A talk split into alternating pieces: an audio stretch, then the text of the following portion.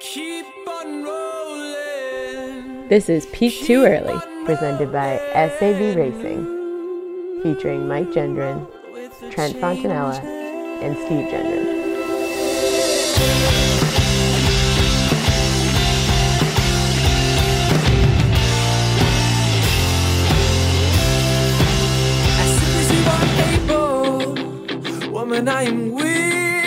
Hey everyone, and welcome back to the greatest running podcast in the world, Peak Too Early. I am one of your hosts, Steve Gendron, and I'm joined by Mike Gendron, who is somewhere off the coast of Connecticut. Mike, how you doing?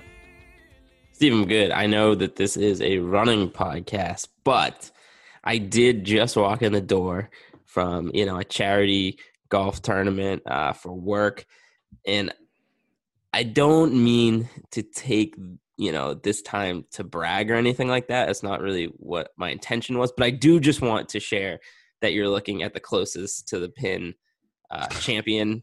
I just thought you guys might want to know that information. That's all.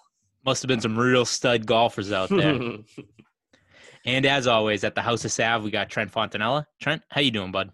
Oh, I'm doing good, gentlemen. We're apparently in great company tonight, Steve.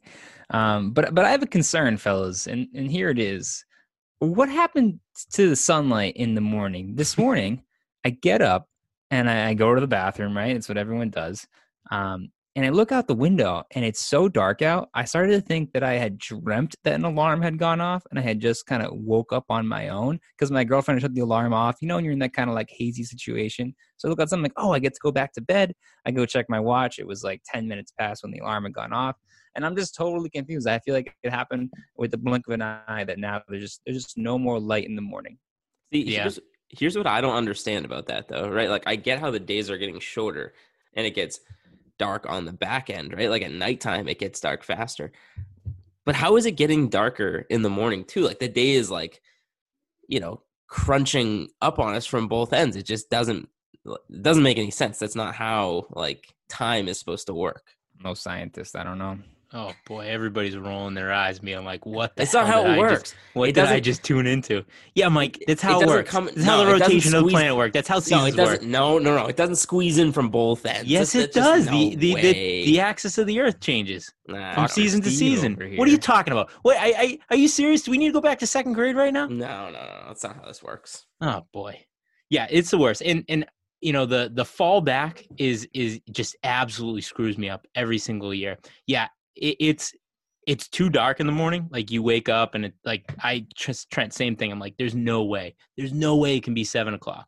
So we get an hour in the morning, coming up at the 1st of November. But then, hold on. Can I complain about that really quickly? That's what we're getting right now. We're getting the hour from Saturday to Sunday this year. That's like ridiculous. Yeah. Who cares about that? Like, can I just trade that in for 2 hours next year? That is ridiculous. I don't want the extra hour of sleep going into Sunday morning. It's the worst day to get it. Give it to me on Monday. It should be on Monday every year. Mike's all fired up today. Yes. But it's going to screw me up for 2 to 3 weeks. My internal clock is going to be off. And then at the end of the day, it's nice having that day, that extra hour of sunlight in the morning. But at the end of the day, the dark comes so quickly that it just gets so depressing and so eerie, just around this time. It's we've talked about it all the time. It's the best time of year to run, but it is depressing how short the days get this time of year. We're anti-daylight savings, right? We're just we keep the clocks normal. Yeah, sure. Give me daylight at the end of the day. I'll wake up in the dark. I don't mind. Just don't confuse me too with this whole fall back, spring forward. I still don't even really know what that means. I have to just let the clock do it on its own. I couldn't set it. I wouldn't know which direction to put it. It's ridiculous. It's the dumbest thing in the world. And like you said, Steve, it's 2 to 3 weeks of just being totally thrown off. I don't understand, guys. Although with that said, I think we would probably complain about it in 3 years if they got rid of daylight savings. I think we'd be we'd find something to be annoyed about the fact that we don't have the extra hours sleep or something that we would probably reverse on it. We just want something to complain about is really what it comes down to. Pretty much. Good point. So, hey, I got a story for you guys. So this weekend, my wife was running virtual Bay State half marathon. So she had a group of people that she'd been training with, and, they decided they're going to go out to the Burt Gilman bike path, kind of out near us out here. So they were going to run. It's a very nice path, surrounded by trees, all colorful leaves. It's straight, it's flat, great place to do a virtual race. So we drive out to one end. I'm driving the crew. I'm going to be the support vehicle out there. I'm going to drive along the route, set up some water stops for them. And we get to the parking lot where everybody's going to start. So I had like 5 people in my car that were going to run. Then we roll up to the parking lot, and the parking lot's full. And I'm looking around. I'm like, man, these runners look pretty elite. And I'm pulling in, and I park, and I realize this is the BAA crew. And I get out, and our guy Jacob Thompson's right there. Dana Giordano's right there. So I was able to chat it up with them. And, it was pretty cool because I was going down the path to set up the water stops. And every couple minutes, I got to see them bomb by again. And I was just like, hey, we go BAA, let's go. So I was able to get some FaceTime, which is very rare these days, with some, friends of the program. It was awesome watching run. They were doing a long run progression run. And to see professional runners kind of do their progression run is very impressive, because they were moving. Our guy JT posted his workout after the fact, and he was averaging 5:26 pace for 18 miles, just an insane workout. So kind of a cool thing to stumble on BAA and kind of cheer on some friends of the program. They hit up your water stop, Steve? Actually, they did. On his way back, he must have just turned around and he was coming back. Jacob, I saw him coming and he was moving, and it caught him out of the corner of my eye, and I grabbed a water bottle and I yelled at him. I was like, you want water? And he's like, yep. And so I handed him off a water bottle as he was running by. Must have been pumped. Who won, Aaron's team or BAA? Well, it's not even close, but Aaron did great. She ran a great half marathon PR, I believe. So it was fun. It was just, this Saturday was just one of those fall running days, just absolutely perfect. The leaves, every single leaf on all the trees was changed. It was beautiful colors. The leaves were falling. You could almost not see the path because they were covered with beautiful leaves. It was cool, crisp air, not too cold, just a perfect fall day. It was great being out there. Yeah. Cool experience running into the podcast guest, but also, cool experience just to watch some real runners out there race. I mean, Mike, when's the last time you could say you watched an elite athlete run a track race or run on the roads? I mean, it's been since the Olympic trials in Atlanta, probably. All of us have been kind of just starved without that. So even if they weren't fully racing, I don't know. That's a little tease, Steve. I like the little tease there to kind of get ready for post-COVID, track races and be able to watch again. But our guy Jacob was kind of teasing a little bit how he's thinking about bumping up the distance. That dude looks fit. They all look fit, but cruising around 18 miles, it was impressive. That guy is going to do some damage in the longer distance events. I was going to say, that sounds like a marathon type workout. It's clear that he's not doing that workout to train for a mile PR. Let's officially break the news. J.K. Thompson is moving to the marathon. Yeah, he's a marathoner. I don't know if it's right now, but... Yeah. We're going to get some angry DMs from him later, I'm sure. No. All right, boys, let's kick off the running news.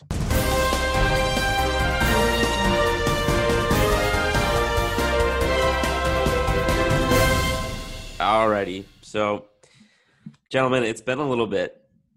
We got away from, really, I would say our favorite thing to talk about, and that's whereabouts failures. Oh, let me at it. But have no fear, because we have some pretty big, two big whereabouts failures news stories. So let's start with the first one, and let's see if I can say this right. Salwa Eid Naser. Did I say that right? Yep. She had her whereabouts failure penalty thrown out because she was, basically able to prove that, the Yellow Jackets, the integrity unit, weren't doing their freaking job. So, Steve, you're over there. You're in your blocks. You're in the ready, set position. I'm just going to let you unleash. Let's talk a little bit about this. This story from, of the suspension getting lifted off of Salwa Eid Naser proves everything that we've been talking about when it comes to these whereabouts failures and the AIU's just kind of sketchiness around this whole thing. So She has 4 whereabouts failures, which we're going to get into in a second, which I believe is one more than Christian Coleman in the past year. And she was able to prove how sketchy this system is by saying, like, you came to my house, you didn't ring the – there was a whole thing about the intercom not working, so she leaves the door open.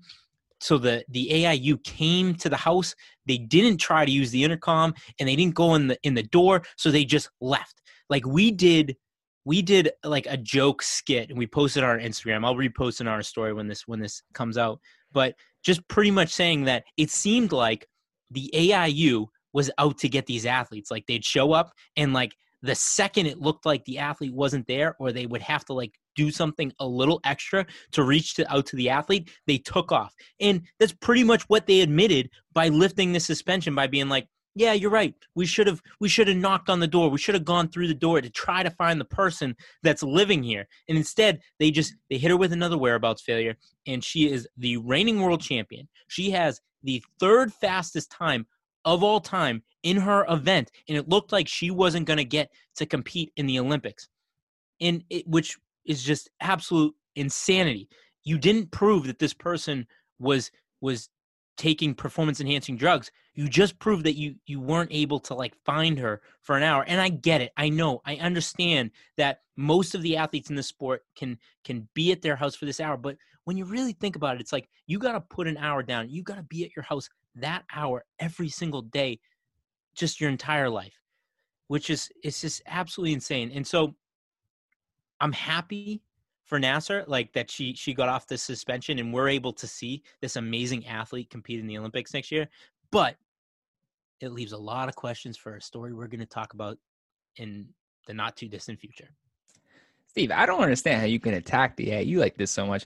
I mean, they came out and said the numbering system in the apartment building was a little complicated, a little confusing. Like, how hard is it, you know, to find the number if you just maybe have to call, like, the landowner or whatever to figure out it is? I mean, that's a big ask, and I think it's totally fair to just give up and not even knock on the door. Just knock on the storage closet for 45 seconds. It sounds like what we read, even though it was obvious it was a storage closet. Yeah, I mean, I had a similar reaction. It was just complete incompetence by this AIU, you know, staffer, and you just wonder, like, who are they hiring? Like, what do they get them excited? You know, do they come in Monday morning, you know, have their weekly meetings here as an AIU Yellow Jacket staff and just, like, give a round of applauses when anyone gets a whereabouts failure? You know, that's what they look forward to.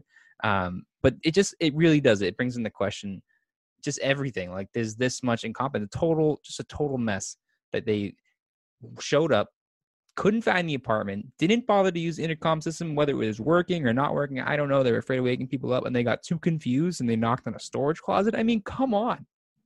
And how can you, like, hold on to your credibility as the AIU when this stuff is happening? And then you have to, like, admit that, you know, you're lifting suspensions because of your incompetence and your inability to do this stuff. And it brings into question, like, where do you draw the line, right?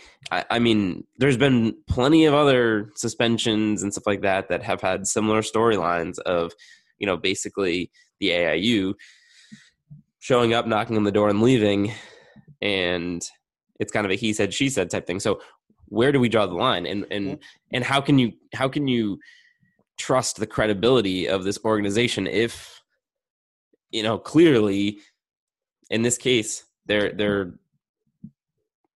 wrong and they were bad at their job? You know what I mean? The answer to your question, Mike, is you can't, because this summer Seb Coe put his foot down. He drew the line. He you ask where the line was. He created the line. He said, if you get suspended for whereabouts failures, that is going to stand for the 2021 Olympics. And then they go back on it for Salwa Eid Naser. Correct. Okay. So the line you drew doesn't exist anymore. So your credibility, AIU, doesn't exist either. All right. And that brings us to our next topic in the same vein.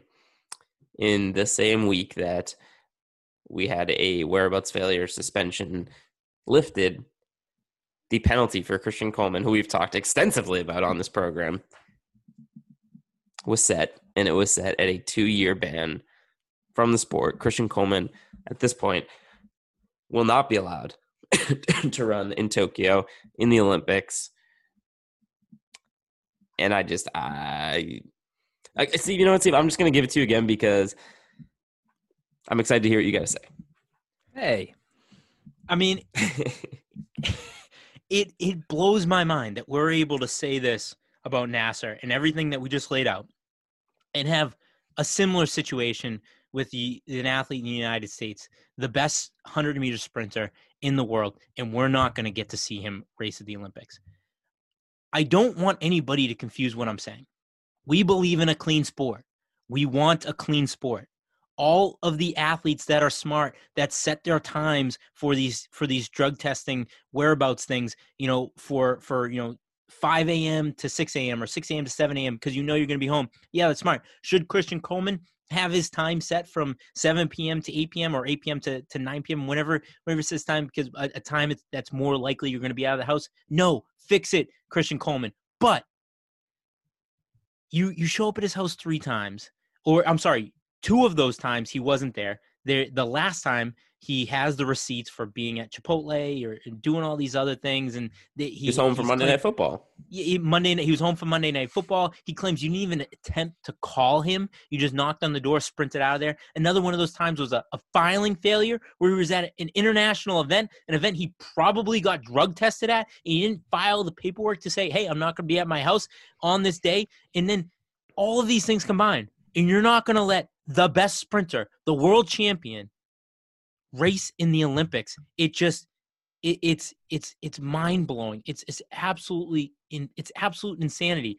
And yeah, Christian Coleman, figure it out. Pick a different time. Be at your house when you say you're gonna be there. So yeah, I'm not saying Christian Coleman isn't at fault here. Christian Coleman, be better, do better, protect your career. But I'm also asking the sport to figure it out, because this is insane. It is insane we do not have a better system for this. It is absolutely insane that the best sprinter in the world isn't going to get to compete at the World Championships. I'm sorry, not the World Championships, the Olympics. Yeah, I mean, I won't bother mimicking that because I feel the same way, Steve. I do want to dive into the kind of analysis in the report that was published by the AIU. I thought there was some fun details in here. So Coleman bought Chipotle at 7:53 p.m. They've tracked down all these receipts, which are just great. Then he bought 16 items from Walmart at 8:22 p.m. I mean, how quickly, like, I don't know if the Walmart's right next to Chipotle, but that's a lot of items to go to Walmart and just, like, pack into your grocery cart. Maybe he's hurrying to get home so he can get drug tested. I don't know. But then there's a whole detail that says, Christian says he got back for the kickoff of Monday Night Football. And in the report, they're writing the kickoff was at 8:15. It's like these guys have never watched a Monday Night Football game in their life. It never kicks off at 8:15. That's what they say to get you to tune into the pregame coverage. You know, the kickoff's not going till like 8:28 at the earliest. If you're lucky. Yeah. I feel like Monday night kickoff comes around at 8:40 some nights. And the Walmart is 5 to 9 minutes to his residence, which means he could have absolutely gotten home for the kickoff now. It was probably after his window had closed anyway, but that should not be a piece of evidence that he was lying. He was probably being honest because Monday Night Football does not start at 8:15. I'm furious. I'm friggin' furious. Why? Why is this happening? At 8:15, they're like deep into a segment of "Come on, man! Come on, man!" Like that's what they're doing at 8:15. That's 100% what's going on there. So, a couple points. One, I don't want to make this sound like it's like a Naser versus like Coleman thing. Like we are very much both on the side of both of these athletes. They should both be able to participate. And then I also, Steve, you kind of like brought home this point, but I just want to reiterate it. It's like all the haters to our arguments and all of our whereabouts failures, they say the exact same thing, right? It's like, you're a professional athlete, blah, blah, blah. You should be able to like adhere to this like one small detail. And there's so many athletes who do it, yada, yada, yada, yada, whatever. That's not what this is about. There's a reason that they give you 3, failures, because they know that it's completely unrealistic to be able to like be accountable for that 1 hour of your life every day of your life. So they give you the 3-strike rule. And it's perfectly understandable. God damn it. You all right, Mike? God. It's perfectly understandable to miss some of these if the people conducting these investigations are out of their mind, power trippy, crazy lunatics who don't give anybody the time of day to make these. And especially when they're high profile people who, you know they get to get AIU's name in the media when you hit Christian Coleman.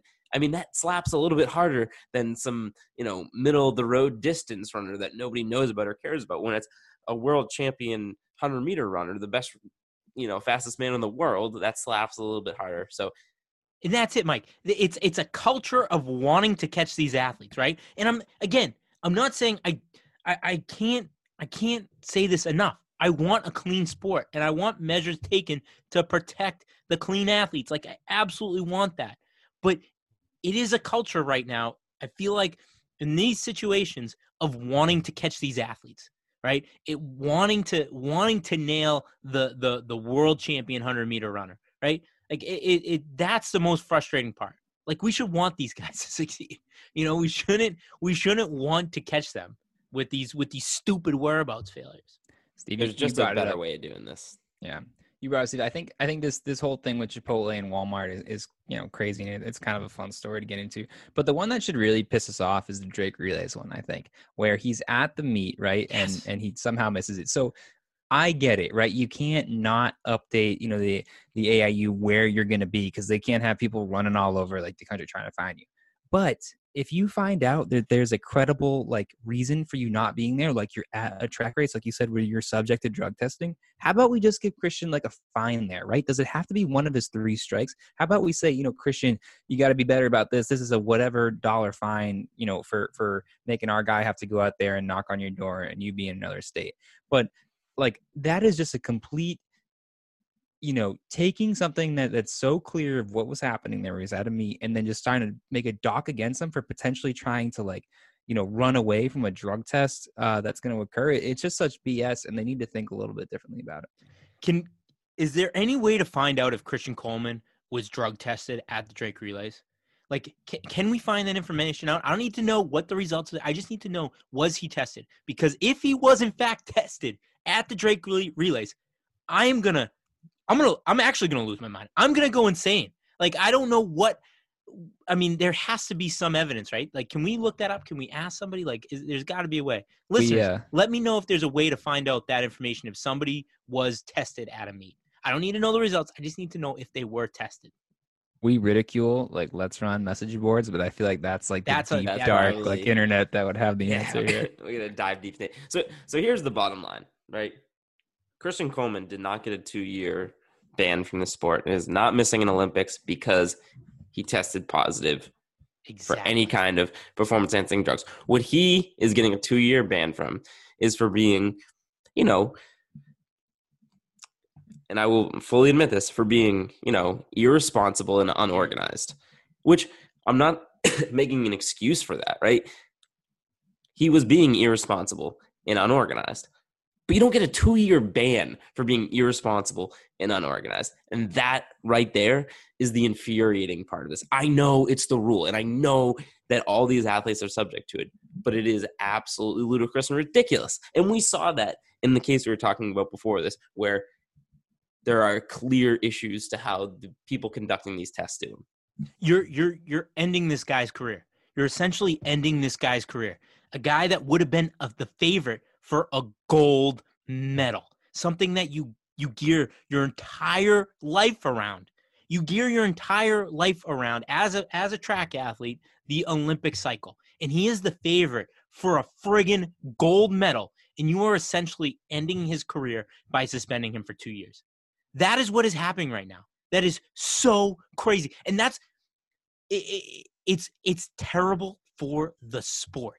The whole goal of this podcast is to grow the sport. You want to know the quickest way to kill the sport, especially in the United States, is if you have a favorite to win the biggest prize in the sport, you take them out of the sport. That's how you kill the sport, okay? It is friggin' this is crazy. So I'm doing a little research here. Apparently, at the Drake Relays incident, when they told Christian he was going to have that filing failure, he asked if a tester could find him at Drake, but they wouldn't do it. He went to a third. He went to a third party to get tested anyway, just to show good faith. Doesn't matter, obviously. What is wrong with this sport? That's insane that that happened. That's insane that that happened. I mean, that's what Coleman says. I don't know if you can trust him, but I do. So, of course I do. So here's the good news, gentlemen. Let me calm you down here a little bit. The good news here, and I'm not saying this is makes up for any of this, but the good news is, no matter who wins the 100-meter Olympic championship, if it's an American, then we are going to act like it's business as usual, and we're going to be obnoxious and loud. However, if anybody but an American wins the 100-meter Olympic championship, we are well within our rights to treat this like the Lakers bubble situation, where we can just say, oh, well, this is fake. That's not a real gold medal. This is fake. And we can be obnoxious and annoying about it because we have the golden ticket now. Mike, the only difference between those two situations is we say that about the Lakers, right? Because we're Celtics fans, and it's kind of funny to do that. It would actually be true. It would actually be true if and when it happens at the Olympics, right? You know, if somebody wins the gold that, you know, and the favor wasn't included and they didn't test positive for performance enhancing drugs, it would actually be true that that doesn't count. Yeah, but that's that whole argument. Like, that's why they run the races, right? Hypothetically, there's a chance that Christian Coleman can get on the line at the Olympics and lose and not be the Olympic champion. But because he can't get the chance to prove himself, we are already crowning him the fastest man in the world, the Olympic champion. Obviously, he doesn't get to wear the medal. He doesn't get to wear the medal. But we don't have to run the race. He doesn't need to prove himself. We're just going to crown him it. No, it's like the University of Southern Florida NCAA National Football Championship. They went undefeated, so they call themselves the national champions, I think, in like 2016, 2017, somewhere like that. They actually Absolutely. Have a banner in the stadium. It's like the Colts banner there that they have in their stadium, right? I forget what it says. No, that the AFC. What are they? AFC South. AFC South. AFC South champions. Yeah, or whatever. Yeah. Mike, would you figure out this cough? We're going on like 5 weeks of this cough. Yeah, what is your deal? I don't know. Are you okay? Can you go see a doctor or something? I probably should. Jeez. It only happens around this like time of night. I'm good all day long, and then right around like 9 o'clock at night, drink a beer. Hits me. Slug some whiskey. Clear that shit out. A little hottie toddy. That's a nice little feeling under the weather drink right there. Feeling under the weather drink. Yeah, hot toddy. Yeah, you know, it's got soothes the throat. Can I put this in perspective? Like, I'm going back to this one more time. Like, I do think that, you know, most of the this is the one thing we talk about where we actually get a lot of hate online. Like, a lot of like our followers disagree with us, right? And a lot of like, I think we you know, a lot of the pros that we built, you know, a friendship with actually really disagree with what they're saying because they're doing all the right things. And we're not saying that like Christian Coleman, he needs to step up his game. But imagine if we had the favorite going into the Olympics in like the 5K or the 1500 meters and like they weren't able to run. I think there would be more of an uproar about this. I think that the distance fans would be more vocal than the sprinter fans, because I don't know if the sprinter fans are as avid about the sport as the sprinter fans. I'm sorry to go back to this, but my brain's going a mile a minute right now. Yeah, it'd be like the equivalent of Donovan Brazier. Exactly. It would be an uproar. It would be an absolute. Yeah. It'd be tyranny. All right, moving on. This past week, we also had the Ekiden Relay Marathon, where Northern Arizona, the NAZ team, took the championship in pretty commanding fashion. Pretty cool race that they had going on there. So let's discuss this a little bit. I think that this was a great idea. You know, it was very cool to get these teams competing against each other. I love that it's co-ed. NAZ, I think that they had the best team going in, so it's no surprise to me that they won. We should absolutely do this every year. We should make every team, if you're a professional club in the United States, and it doesn't necessarily need to be a marathon because the teams participating were more marathon clubs, distance focus, but every team in the United States should be forced to participate in some sort of Ekinen, some sort of co-ed Ekinen where you get together and you have to compete against other clubs, because the idea of this is awesome. It's everything we've ever wanted from the sport in the United States. We need more of this. Mike, I think you're on the same page as me, but I had to Google what the hell an Ekiden was. What are they talking about with this stuff? I didn't know if I was a noob for not knowing that. But I had a couple of thoughts. One was, this is every distance runner's dream. You're too slow to be on the DMR, right? That's really your only shot. Maybe you run the 4x mile once every like 5 years at some random meet. But this is the distance runner dream. Get on that relay race. And then you're right, Steve. This should be done every year. And this is tailor-made for some intense gambling, is how I was thinking of it, right? Oh, yeah. Like, you have your team awards, of course, who's going to win the team, but then you have individual legs, like PRs for each leg. There's going to be some awesome ones, like who's going to lead after the first 10K, who's going to lead after the second 6K. Well, if you, the odds on getting the winner plus them winning like legs 3, 4, and 5. I mean, there was just some incredible opportunities for gambling. So we could take this and make it super popular in years to come. Super cool event. Yep. And I mean, this is kind of stuff that we talk about all the time, about we need to see more competition between these teams and these like running clubs. And we have seen a little bit of it from, you know, like the more mid-distance based track clubs.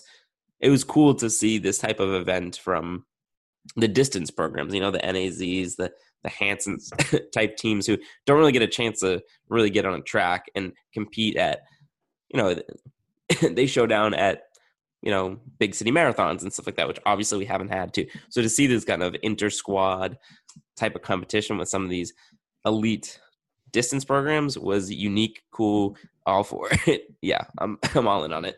Freaking Bowerman pulled out last second. That would have been fun. That would have been cool. So Hanson's attempted to do some pretty cool coverage for this on Facebook Live, which valiant effort. It was Dathan Ritzenheim kind of doing the commenting. Apparently something happened with the video coverage where they weren't able to kind of get the full video coverage as they wanted. It was just kind of Dathan kind of commenting, and they had some video coverage around the finish line where they were handing off. But the best part about it was, and it was still like, it wasn't great, but it wasn't terrible. Like, I enjoyed it. I had it on the background while I was working. The best part of the whole coverage was throughout the day as it's going on. I mean, it was a you know, over a 2-hour event. Every once in a while, a comment would pop up on the live feed that says, "Still better than Flow Track. Way better than anything Flow Track has put out in the past decade." It was just a constant bashing of Flow Track in the comments. It was hilarious. I love it. All right, gentlemen, that is all we got for the news. So, hey, we're going to get into our interview with Corey Leslie. Guys, I had a great time talking with Corey. Really interesting guy. You know, he is kind of right up our alley. He was actually disappointed with us because, you know, he sat down, he cracked a beer, and we were kind of busy that night, so I don't think any of us were really drinking that night. He's like, "Hey, thought you guys drank while you podcasted." But it was a great conversation. I really enjoyed talking to him. Steve, I'm offended. I absolutely had a beer in my hand for that podcast. Maybe it was hidden. Maybe I should do a better job of getting a nice tall, you know, frosty glass that's in the camera so that our guests can see that I am trying to, you know, drink, go drink for drink with them. But it was cool. Tinman is such a fun like team to get to know, and we've got to know the athletes now. Now we're going to see it from the coaching and like some of the business side, where they don't have, you know, the big sponsorship dollars, you know, pouring into it, but they're still somehow making a great product. So it's, I don't know. I always appreciate these ones where you get to kind of go behind the scenes with Tinman. For sure. You know, Corey's a cool guy, and I think he fits right in with the Tinman kind of message and the way they do things. I gotta be honest. I was a little surprised to kind of hear the way he was talking about, I think he's kind of hard on these guys, right? And pushes them and doesn't take shit from them. And I can see how in a group like that can be a valuable thing. So I was definitely surprised by it, but it makes perfect sense. All right, let's talk to him.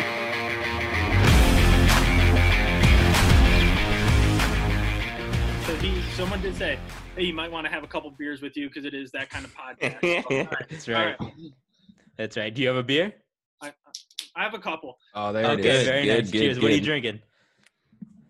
This is a New England IPA local Finkeln Garth.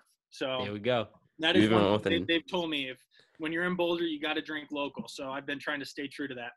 What is a New England IPA? As New England guys, I don't really know what a New England IPA is. What is wrong with you, Trent? I can taste the New England in it. All right, Trent, that's all you need to know. I hope we get murdered, or I hope people kill us in the comments for that. Okay, being three New England guys and you don't know what a New England IPA is. How would you describe a New England IPA? It's like a cloudy, it's a light in color, cloudy, like really thick, really smooth but hoppy flavored beer. Can you confirm that, Corey? Right, I mean, to Trent's point, I always kind of thought like a New England style IPA was only in New England. I'm kind of surprised to hear that you're drinking a local Colorado beer IPA. That's a New England style IPA. But hey, I digress. Anyways, so you're in Colorado. You're with the Tin Man crew, and the way I want to start off this interview is I want to ask you a question. So you were an assistant coach at Furman, correct? And then you were the head coach at Arizona State. What was kind of the main motivation behind picking up and leaving Arizona State and kind of moving to more of the pro side? Yeah, I think for me, I mean, having run at an elite level, and certainly as I transitioned to falling in love with coaching, and I think when you're a type A runner, you want to be the best at what you do. You do as a coach, and for me, it was definitely a door that I think can lead to that for me. You know, to do it at this level where I don't have to worry about class schedules and compliance, and 12.6 scholarships on the men's side, 18 scholarships on the women's side, being limited in what your event group gets and how you go about it, and just the politics of being in the NCAA, to be able to work with elite athletes whose goal is to push the sport forward and try and make Olympic teams. I mean, for me, it was, on paper, it was the easiest decision I've ever made, aside from doing the hardest thing that I've ever done in this profession, or one of the hardest things I've done in my life was saying goodbye to the kids at Arizona State. I mean, that was far and away the toughest part. And at times it almost had me being like, I'm not sure if I can do this to them. But yeah, so for me, it was just a chance to grow as a coach and as a person, and do it at the highest level. I mean, how many professional coaching jobs only are there out there? And there's not many. So to have that opportunity it was a no-brainer for me.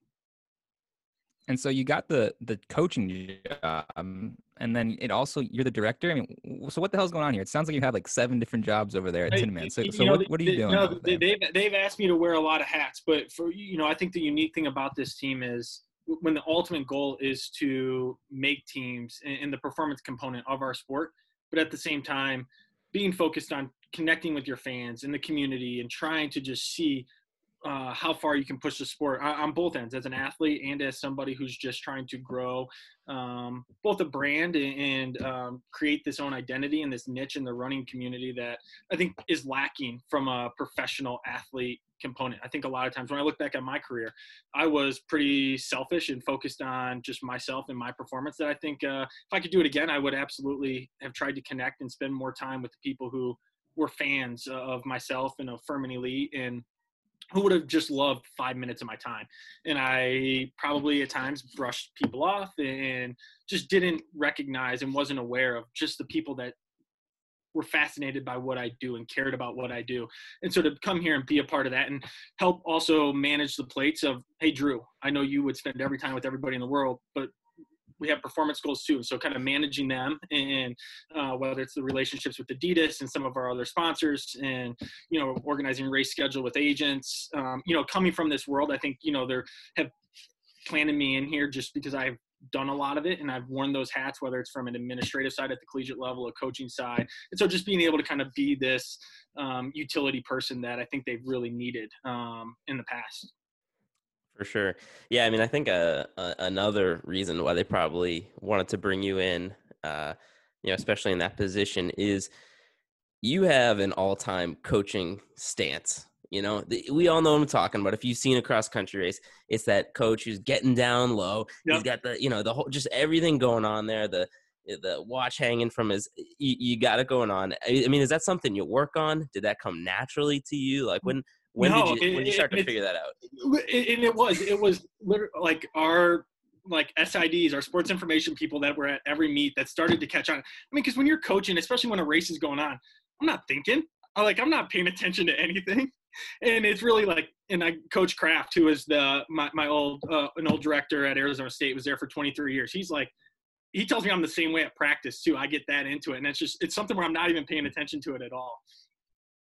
That's so funny, Mike, that you brought up, because that's one of the first things I noticed when we were kind of doing our research is every single picture, you got the crouch, you got the, like Mike said, the watch hanging, the point, you got the yell, you got the excitement in your face. But yeah, extremely important. Maybe in my mind, I think like the lower I am, the better they'll hear me or something, which I'm sure isn't true at all. They're probably actually not listening to me. So.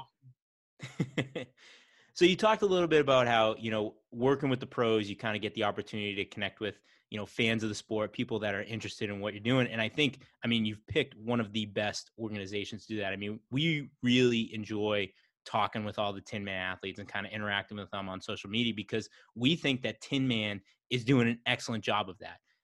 So did that kind of play into your decision where it's like, if I'm going to go somewhere, it needs to be the right team. It needs to have the right culture. Yeah, and I don't think it's one of those things I ever could have predicted a team or a perfect situation. And you know, with them, I mean, these are guys that I've known. I mean, I've known Drew from his first year as a pro. So going back to, you know, actually in between Furman and Arizona State, I had the opportunity to work with Andy Girard at George Mason for a year, who, you know, he coached Ian Dobson. He was the head coach at Stanford with when Ian Dobson and Ryan Hall went 1-2 at NCAAs. And so I had the opportunity to work with him. And that was Drew's first year as a pro. And so he was actually trained in Northern Virginia that year.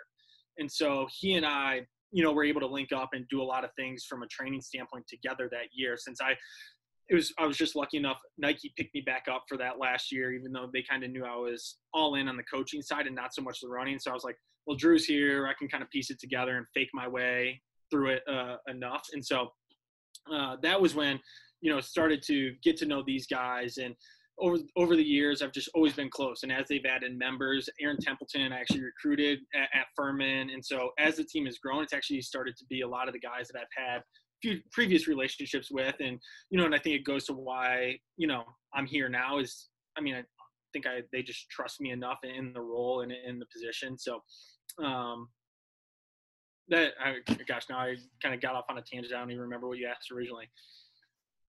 No, I was just saying that I feel like, you know, for what you were looking for in a pro program, I think Tinman brings a lot of those qualities already.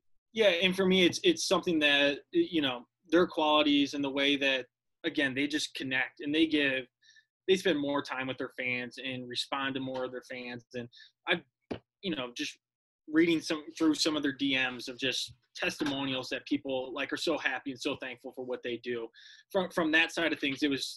That's unbelievable. And something that I think is so overlooked that they do and in the way in which they connect, but also the performance side. I think for me, they're not Bowerman Track Club yet, and not even close. And to sit in a room when they had me out to Boulder and say, they know that for them to be considered truly elite, the performance component has to come next. And so knowing that there's still that gap and still that drive and them, you know, being able to come in and sit in a room and tell them, I know you guys love me and I love you guys, but whether it's Sam Parsons, Sam, put the freaking phone away and focus on the workout, or Drew, you can't juggle 18 plates. We got to focus on going to Doha and running the A standard in the 1500. And so being able to demand the same perfection of them that they know they need now at this point, as we head into 4 years of global championships every single year, they need someone to be like, I'm getting on this plane with you and we're going and we're taking care of business. And so, well, it's still being able to have a chance to burn the candle on both ends and be really freaking good at it was what excited me. Sounds like we're in the right spot for that. Coach, I noticed behind you, looks like we already have, you know, a whiteboard there. Are you a big whiteboard coaching guy? Because I love coaches that have a whiteboard.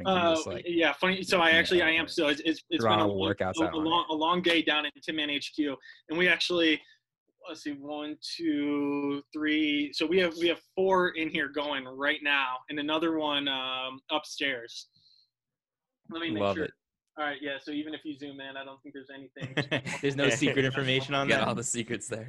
I love, like, the coach has the whiteboard, like, the idea. Usually it's other sports, but I want to see the track coach, like, just whipping it on the ground, that sort of thing, drawing up plays as, like, the guys, you know, coming by you on the home stretch of a track meet. That's what I want to see. And it was Coach Gary at Furman who was the first one to really – and his is – it opens up. So, like, there's, like, multiple levels to it. It's incredible.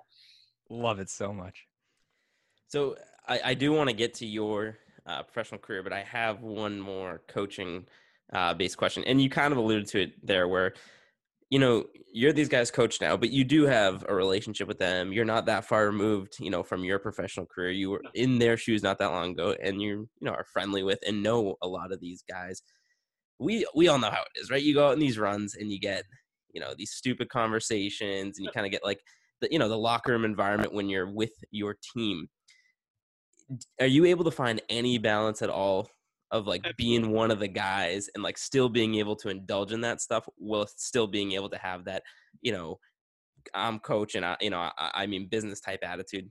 Yeah. And I think it all goes back to, it's part of that trust factor. The same way they trust me to sit there, and we're a sport where it's freaking hard. It goes, especially at this level, it goes wrong more times than it ever goes right. It's easier to sit here and talk about the U.S. teams and what it was like running for Nike and the Diamond Leagues.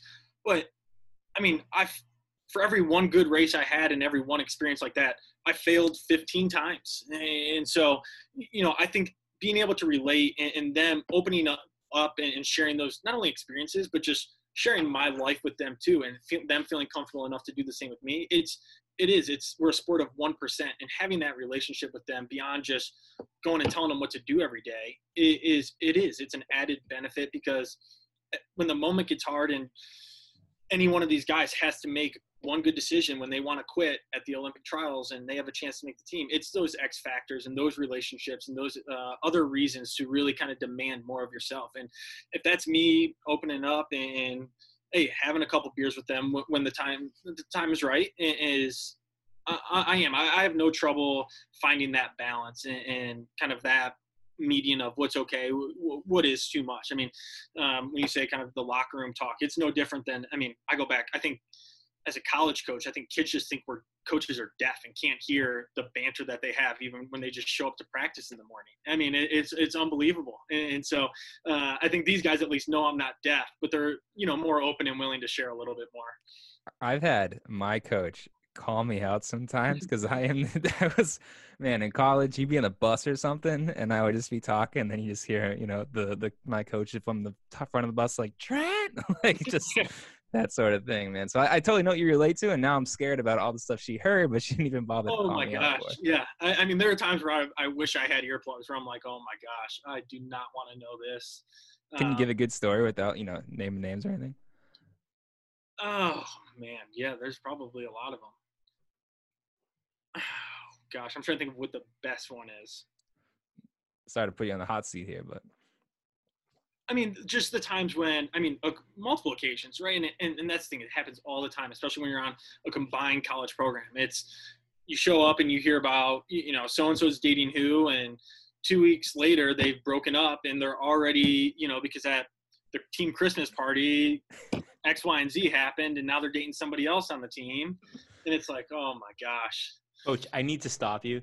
You when you joined the Zoom call here, we were kind of laughing and joking around, and I'm not kidding you. We were talking about just that, and talking about all the insane, like, you know, cross-team dating and, like, this person dated that person. It's so bad. Yeah, and it's one, you know, I will say, you know, I've been, nothing unbelievable. I have, everywhere I've been, and I think it just goes to the culture you establish as a team.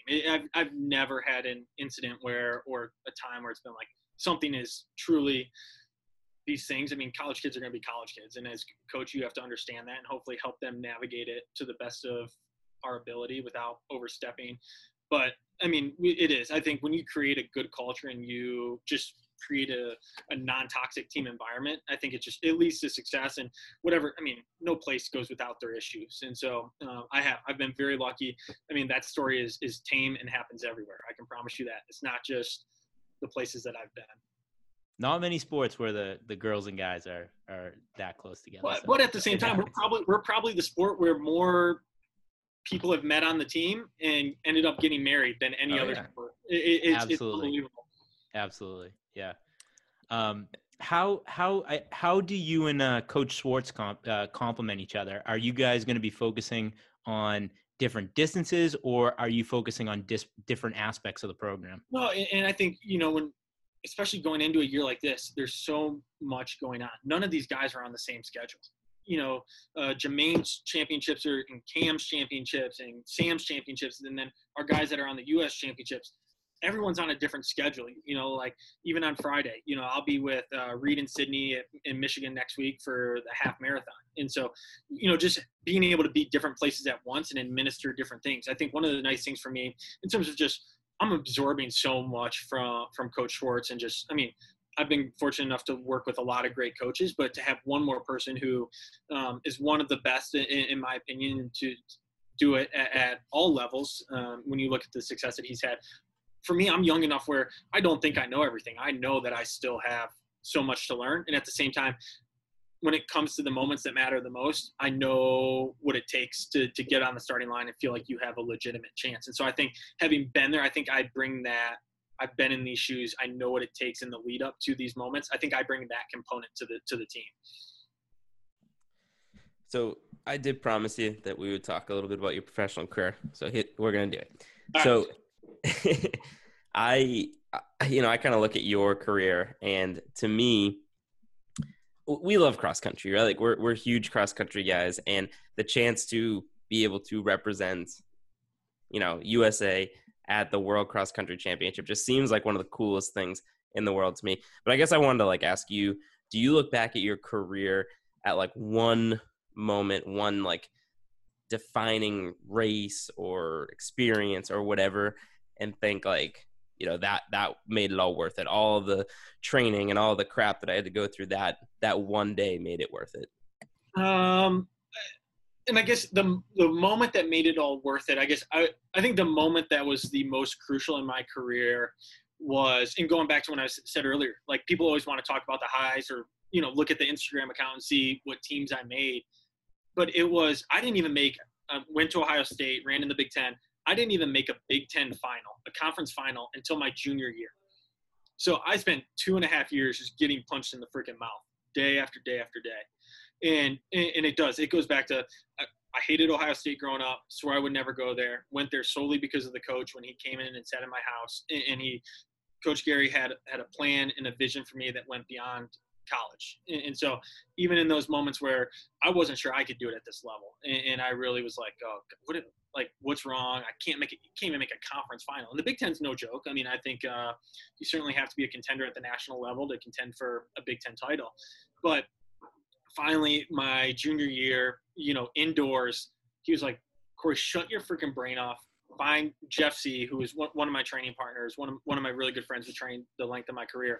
Find his back pocket and just go. And so, you know, at that time, I'd been a 403 miler. You know, I was 408 miler in high school, 2.5 years into college, only run 403. And that was my breakthrough. I ran 357 that race. And that was just kind of like the moment that was like, all right, now let's go. Now let's really see where we can take this and how we can kind of start to prepare not only for the next year and a half at the collegiate level, but also a professional level as well. Because, I mean, had that moment not come or at any point that season, I don't know kind of what the trajectory would have been or where it would have led my career at that point. Why did you hate Ohio State? I just, you know, I do. I come from a family of Buckeyes, you know, a lot of alums within my family, but neither of my parents went to Ohio State. And so just someone, I was like, man, I'll take whoever you guys are rooting against, because if I'm watching a game, I want someone to win and someone to lose. And so even if it meant, you know, there were times early on up until I went to college that I'd be like, even that team up north, I'd be like, kind of want them to beat Ohio State. But now there's not a bigger Ohio State fan in the world. And actually one of the biggest blessings about being at a professional group, I don't even have to try and hide it. Yeah. There you go. Yeah. You don't have to pretend. So I got a question about your running days. So I did some research, talked to some people that know you closely. What's with the need for long sleeves on every single workout? It's you don't, and again, just, you don't race with your shirt off. Like, so why do you want to feel like lighter than you can feel in a race, in a workout? I want to be as heavy as I can be. I want to have some extra layers on. And that way, when I put a singlet on and it's time to go, I feel freaking great. That makes so much sense. And I won't lie. When you're having a good day and you have a long sleeve on and everyone else is shirtless, the psychological effect is unbelievable. I love that idea. Holy shit. But on the flip side, when I was in Columbus still, and again, I say all the time, I can probably count on both hands it's probably doubled since. I run more now with my shirt off than just living in Arizona because I just can't deal with the bad tan lines. But that would always be the thing at Ohio State. It's like you had to run out with your shirt off a few times before you went to Palo Alto because you were like, you can't show up to a Stanford invite with just looking hasty as heck before you're getting ready to try and run sweet. Did you consider pushing that to the next level and going sweatshirt for workouts? No. It's like donut on the bat. Yeah. I would always try, like if we had spikes on, it was always trying, don't be in like the spikes that you would actually race and be in something a little bit heavier, a little bit different. Like that's a cool aspect of it, but I love your mind game, you lost to the guy wearing long sleeve component. That's fantastic. So our contacts there, some friends of yours also, gave us a little bit more insider information, and they wanted us to ask you about your pre-race Snickers experience here. You want to tell us a little something about that? Yeah, gosh, and that goes back to maybe almost even at the end of my high school career. It was like, I believe in ice baths. I mean, even if it's nothing more than a placebo, finding a way to take an ice bath the night before, and an ice bath isn't enjoyable. And so just kind of like my last thing that I enjoy before I go to bed the night before a race, ice bath with a Snickers bar. No, king size, shareable Snickers, but just for me. Yeah, pretty much the length. It was Europe. It gets a little tricky. Can always find a Snickers bar. Finding an actual tub to take an ice bath in Europe can be a bit challenging. You have to get creative at times, but just something I've always done. And I've just never been somebody who puts myself on such a strict diet that I don't enjoy what I do, and can't convince me that there's much difference between a Cliff Bar and a Snickers bar. So I'm going to have a Snickers bar. Good point. I like that. I love the pre-race superstitions. I'm all about it. We all have them. But what I will say is I have things like in high school, I used to have a brown sugar cinnamon Pop-Tart before every race. Like that was like the morning of going into it. But my stomach going into races, you always have the butterflies, you're super nervous. Now, if I even like smell or taste a brown sugar cinnamon Pop-Tart, I feel like I'm going to puke because it's associated with like that nervous feeling. Did you ever, was your experience with Snickers ever ruined? No. Right. Well, I guess it's just me. But it's, and I hope that I never jammed too many lead up from getting a Power Bar sponsorship, but like I had a Power Bar sponsorship for a couple years of my career. And it 2 years of Power Bars, and that would be one thing that could get me sick at this point. I would rather chew on my fingers than eat a Power Bar. I'm sure you just had crates of Power Bar lying around. I probably still do somewhere. Maybe we'll get the Snickers sponsorship. Yeah, there you go. Coaches only, staff only. And now the most important question is. Is there any professional distance runners that can beat you in a game of one-on-one? Oh, I'm sure. That's a good question. It wouldn't come. I mean, it would come to, and it would end up being, I mean, if it's another distance runner, I imagine it ends up being like a best of 33 because nobody's going to want to quit. Like we're just going to go. But I certainly wouldn't. I mean, I'll play any day of the week. I mean, that is probably the one thing that I had one injury in my career, and it probably could be traced back to like some backyard basketball. Nice. So do you have a basketball background? Yeah, I actually played all up through most of high school. Partway through my senior year, I stopped. Gotcha. Great. Well, that's a nice transition. It's been so much fun having you on. You know, we're big fans of Tinman. We're looking forward to seeing what you do with the team and the program going forward. But we end every interview with a quick game. Mike, why don't you kick off down the home stretch? Down the home stretch, we're going to hit you with rapid fire questions. And as you can imagine, the lead in there, we're going to hit you some basketball questions. Trent's going to go first. Let's do it. LeBron. Oh, there you go. All right, get that one off the board. Yeah, cross that off my list. Most overrated player in the NBA. All right, if you were a player in 2K, what would be your highest-rated skill? Probably stamina. Stamina, okay. That's an easy Stupid one. Question, Trent. Yeah. All right, put together the Tinman starting five. Oh, Jermaine Coleman. Drew can ball. Drew can play. Right. And actually, one of the first times I met Drew, we started playing a game on one-on-one, and I was kind of like, I may have met my match, but then he actually was getting paid for some speaking engagement, and I wasn't, so he had to go in and talk, and I stayed out and played some more. So Drew, Cam Griffith, Jermaine. You can put yourself on the team, too. Well, yeah, I mean. Who else could play?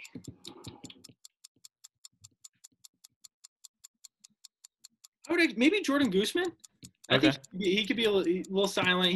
But I mean, he certainly wouldn't know that you only get 6 fouls. I mean, I could see him just relentless. He'll roughen up the other team, which we need. I like it. All right, what is your your go-to move? Are you going with a Euro step? Are you behind the back kind of guy? The crossover. Like what are you going to when you need a big bucket? Probably just 3 dribbles right, between the legs left, tuck the ball like a running back and find a way to get it up near the rim. Love it. Tack the hoop. I don't know what the name for that is, but we'll come up with one. The Leslie. All right. Hopefully that's not there, but we're putting that on a shirt for our next drop. I like it. Perfect. All right. If Greg Oden's knees never went, healthy Greg Oden, we're going to connect the colleges. Healthy Greg Oden or James Harden, who has a better career? James Harden. In today's NBA, definitely James Harden.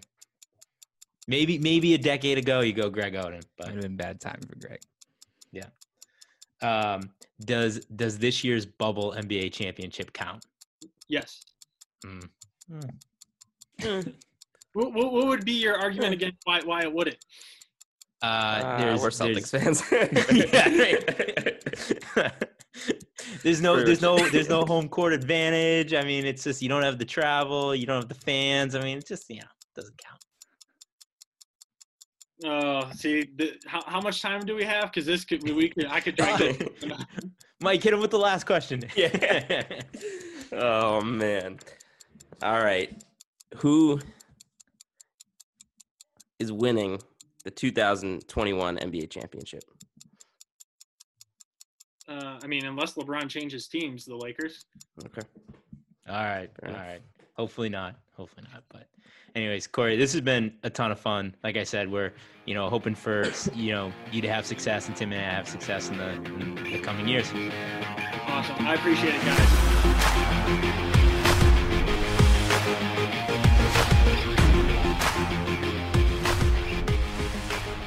All right. So that interview with Corey was brought to you by the Stoke Performance virtual race coming up this November. If you're listening to this and you haven't signed up, you have until the end of the week to sign up.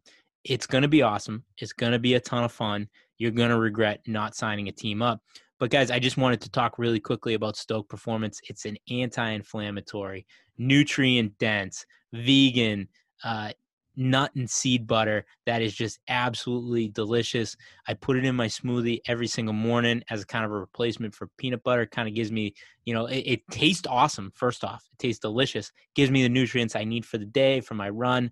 Awesome. Check it out. Use promo code P2E at stokeperformance.com to get a discount. And, this is just a really cool company started by 2 former distance runners, 2 former teammates that wanted to make, a cool nutrition company after college. So help the companies out that are helping us out. Support the people that support us. So check it out, stokeperformance.com, promo code P2E. Fellas, real quick, true life Stoke Performance plug right here.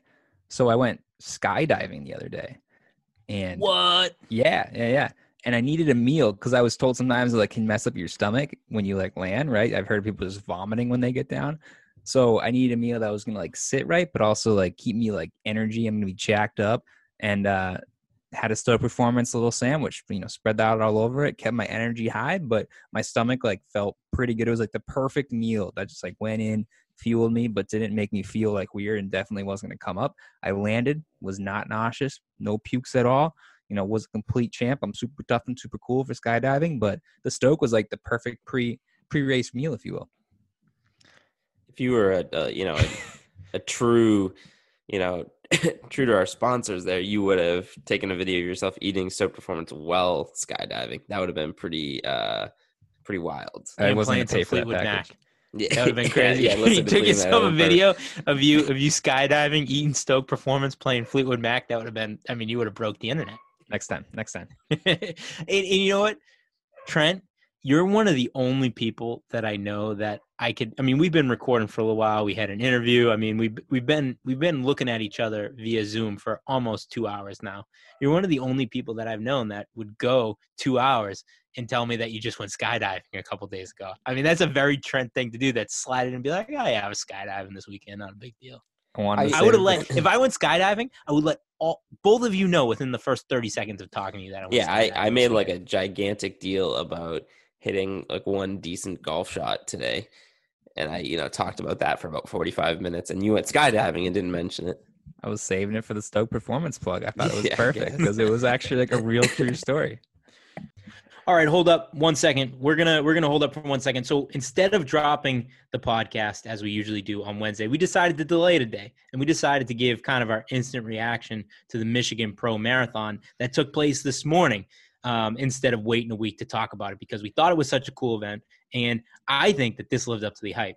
I think they figured out a lot of the issues that took place during the Acadin last week. They had, while it wasn't great, some degree of coverage throughout the entire course. We got to watch the whole race. And the best part was they made it very clear throughout the entire race. They kept apologizing. Like, people kept commenting on the live feed, commenting like, don't apologize, this is great. But they kept apologizing for the poor quality, because they were like, listen, we would have had to pay a lot of money to a flow track or some other, service to come in and do live footage or a live feed of this. And we didn't want the viewers to have to pay to do it. And they also said that if we were going to pay anybody to do this, like, they didn't want to, because every single cent that was going to be given out at this race, they wanted to make sure went to the athletes and taking care of the athletes, which was awesome. So I thought this was very well done. What'd you guys think? I mean, the coverage wasn't bad. Obviously, it was like choppy, and the internet like wasn't great, but they had multiple different angles. They had the cool drone angle, which awesome. I thought was nice. The commentators did like a fine job. Obviously, it's not the commentating that we would like to see. It was very traditional, but I mean, it was fine. Like, for what the event was, I thought it was done well. Now, if FlowTrack had put out this choppy audio and internet, I'd be lambasting them right now. But well, I mean, I'm just being fair here. I would do that just because I would. But overall, I thought it was a pretty good product. Yeah, big shout out to the drone guy. I mean, that was because of the technology, it was a little bit choppy audio and video, but the drone, whoever was controlling it, had a nice, flight pattern on that thing. That camera seemed to come in, pretty well. So big shout out to that person. If they had paid for FlowTrack to do this, there's no guarantee it would have came out any better. So you can't, crap on Hansen for doing it the way they did.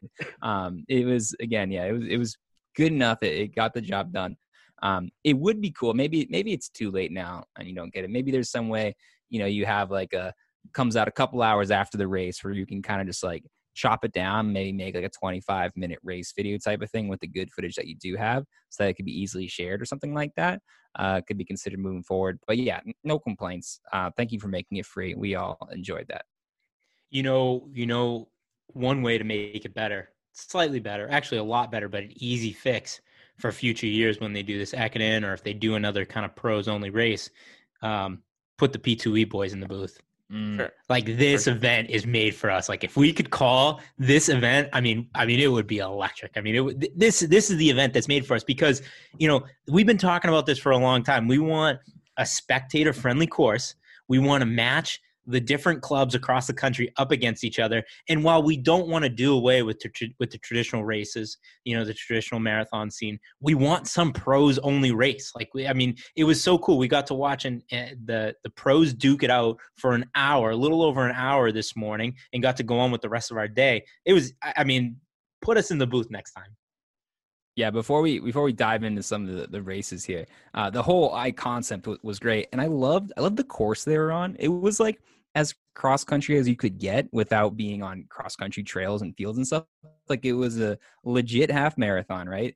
And it was, you know, the proper surface to run some fast times out there, but just the views and where they're running around the lake and the small, like, you know, roads that you're on. It so gets me pumped up for just elite only athletes to run races, because you can open up a new like set of venues that can host these races, right? It doesn't have to be these giant, you know, roads and stuff that can host thousands and thousands of people. You can start to have some really creative courses out there. So I love that aspect of it. Yeah, that was definitely the first thing that stood out to me, because I think we're just so accustomed to these, you know, big, like high profile marathons and half marathons being on city streets.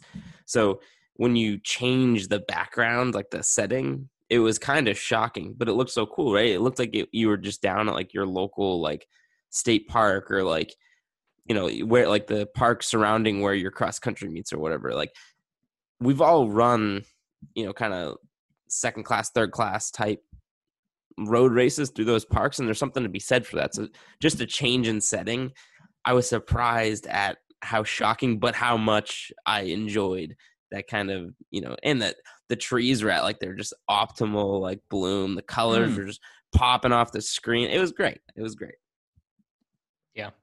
And so we've gone on too long. Let's get into the actual results. So on the women's side, we had Kira D'Amato, and with a 1:08:57 in first place, followed by Emma Bates with a 1:09:44, and in third, Elena Tabb from the BAA with a 1:11:02. I'm pretty sure Elena was one of the athletes I saw this past week and kind of probably doing her last run on the trail. But I mean, these are some very, very fast women with some very impressive times. They were moving. Yeah, maybe the running nerds out there knew who D'Amato was like pretty well, but I got to be honest, guys, I did not know who she was, and I was looking up her story. What a story she has! Mm-hmm. She's married, 2 kids, was a real estate agent. She's 35, and she had given up professional running in like 2007 with a foot injury. She couldn't pay for her surgery or whatever, and then like a few years ago, like in 2017, she decided to dabble back into some serious running, and here she is, like running elite times out here and winning this half marathon. I mean, like the men's side's got a pretty good argument for it as well, but this is like Sav of the Week potential right here to come out and like make a name for herself and put on that performance with the story she's had. I mean, I was all in on what she's all about. And it was like a minute PR. I mean, it was like a huge, this is at 35 years old, the fastest she's ever run. Like the story was incredible. And she's, like you said, beating very legit woman out here. I mean, she beat Emma Bates pretty handily by 50 seconds. And the way she did it, I love too. I think like the difference between her fastest split and her slowest split was like 5 or 6 seconds. She was just locked in, just like one after the other, after the other, after the other. And she had an interview afterwards, and she was just kind of saying, you know, like around mile 6, she took the lead from Emma just to kind of give her a break from like leading and pacing. It's like, yeah, I just kind of wanted to like give her a break there. And then I felt good, so I just kept going. And, you know, next thing you know, I won. And I was just like, you know, she just picked up the pace and never stopped. It was great. And we waited way too long to talk about this, but the men's side and holy our guy, shit, Morgan Pearson. So I think there needs to be some backstory here for the people that know. We had him on a while back. I forget exactly what episode, but he's a pro triathlete. He had to kind of like fight his way into this race. He didn't get an invite originally. They announced like the roster for this race, and he wasn't on it. So he had to like lobby to get in this race. And he shows up there. He's, Noah Drotti posted a text message conversation between him and Noah kind of leading up to the race, saying like, yeah, he's like, I'm at my heaviest right now. He's like, I'm over 150 pounds right now. I'm just going to try to go out in the top three and stick there. He doesn't wear a watch. He is just the epitome of everything we stand for on this podcast. It doesn't matter what kind of shape you're in, where you are in your training, what you're training for. When that gun goes off, it is showtime, and it is time to race. And that's what he just competed. He's a competitor, and he just stayed with the leaders, fought. And like, there was like a 2 miles to go. And it's like, if this dude's going to be there, there's nobody that's going to beat him, because he's just that big. He's just that good of a competitor. This is like the antithesis of like the whole like peaking, like training to peak, because listen, I know the guy is a super high-level endurance athlete and is, probably going to be a Olympic triathlete, hopefully, up in 2021. But we all know that there's a difference between training for a triathlon and training for half marathons. I get it. It's all endurance, but there's a difference. These guys he's going up with are training specifically for these distances. They are long-distance runners. And he's a triathlete. And like you said, goes out there, no watch. I mean, this dude just competes. When he gets put on the line, he competes. I mean, he won the Club XC cross-country championship last fall, then comes back this fall, wins this marathon. I mean, when the guy gets on the line, regardless of the distance, regardless of what he's doing out there, regardless of what he's training for, he just wins.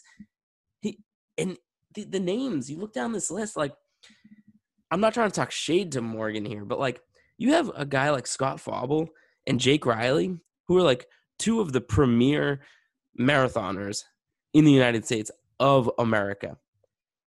Those guys, those names should show up to this half marathon, and they should win. Like that, when you have a name that big, and when you're that big of a superstar in this sport, you should show up to this race, and you should win. And then Morgan Pearson comes out and slaughters these guys. Like, it's just mind-blowing to me. Well, I like the adjective slaughters for the way he kind of finished off it. But I mean, it was a hell of a finish between Pearson, De La, and Fauble. But it goes to your point, Mike. Like, you get those four right next to each other. And Steve, you said, you expected Pearson to win it just because of like the grit that he shows out there. But he had no business winning it. He should not have won that race. I mean, I'm going to throw out Fauble because he was my guy that I picked, earlier. I don't even know if we cut that part or not because we're recording. But at some point, I picked Scott Fauble, whether it's in the episode or it's not in the episode, to win this race. And he should have won it. There was no business for him not to win it. I don't know what his training is or whatever he's been doing these last couple of months. But he is an elite distance runner. And he should not be losing to a triathlete. I'm sorry, Morgan. You're right, though. He's an elite runner, but he's a triathlete. And there's just no business for him to win that race. And I feel like people are going to hate that take, Trent. We don't know. They're training. And, obviously Morgan's like this high-level endurance athlete, yada, yada, yada. I understand all that. But this is the difference between our sport and other sports where people come to, like, defend these things. In any other sport, if you are the best in the game, when you show up, you are expected to perform at that level. And I know, right, Fauble was like 3 seconds behind him. So obviously slaughter was an exaggeration. It wasn't like he ran bad. But the difference is, like, you, besides Galen Rupp, were the favorite at the Olympic trials. Jake Riley is on the Olympic marathon team. Those guys, they should show up to this race and they should win. And Morgan Pearson just doesn't care. He just doesn't care and beats him anyways. Awesome. And other notable, I mean, so we have Frank Lara right behind him, 2:01:17.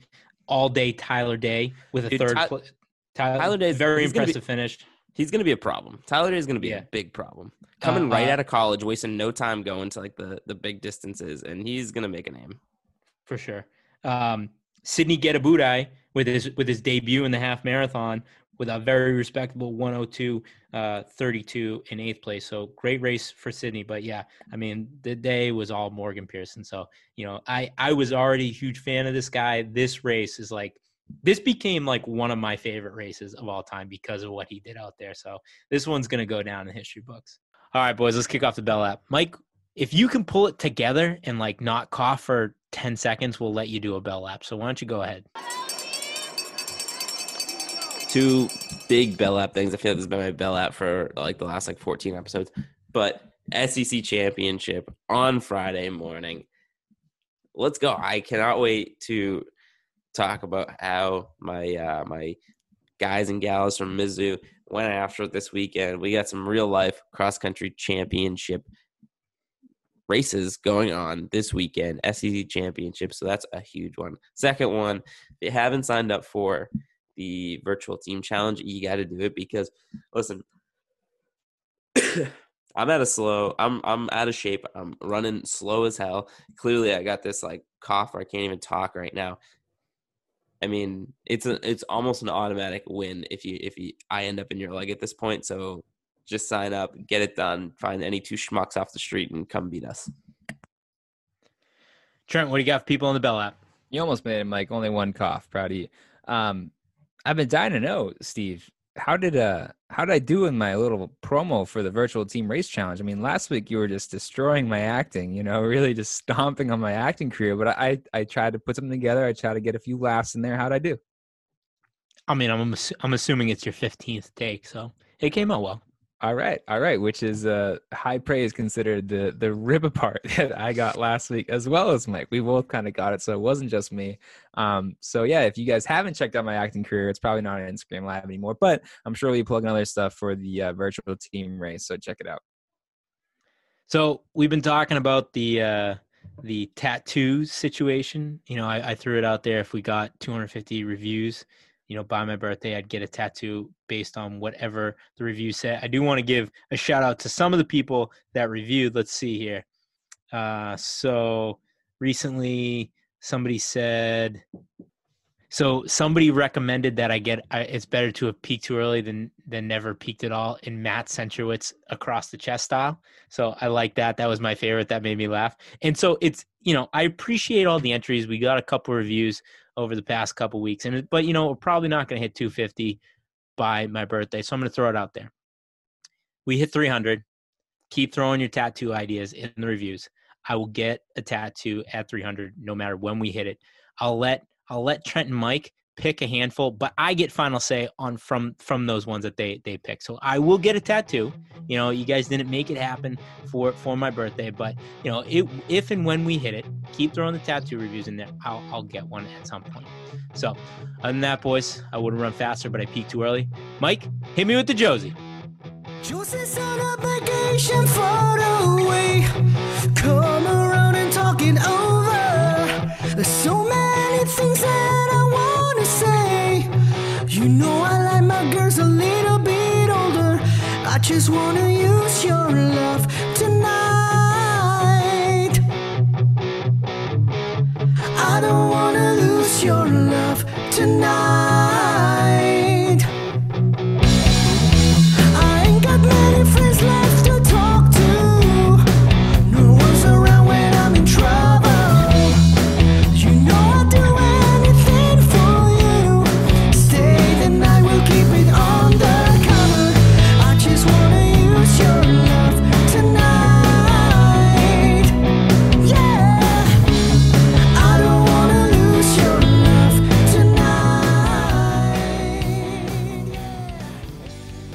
That's the clapping emoji. I don't know what to tell you. This is the clapping emoji. Yeah. At what point in the clap does anybody's hands ever look? How else are you gonna show a clapping emoji, Mike?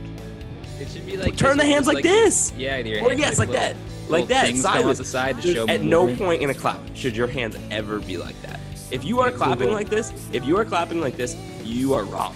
You need a lesson. Isn't there an emoji with little hands going like this? Yeah, maybe. Yeah, there is. I think this is bowing. It's bad here, it is. My whole world was supposed to be turned upside down. Just 'cause you're right, that don't mean I'm wrong. Another shoulder to cry upon. just want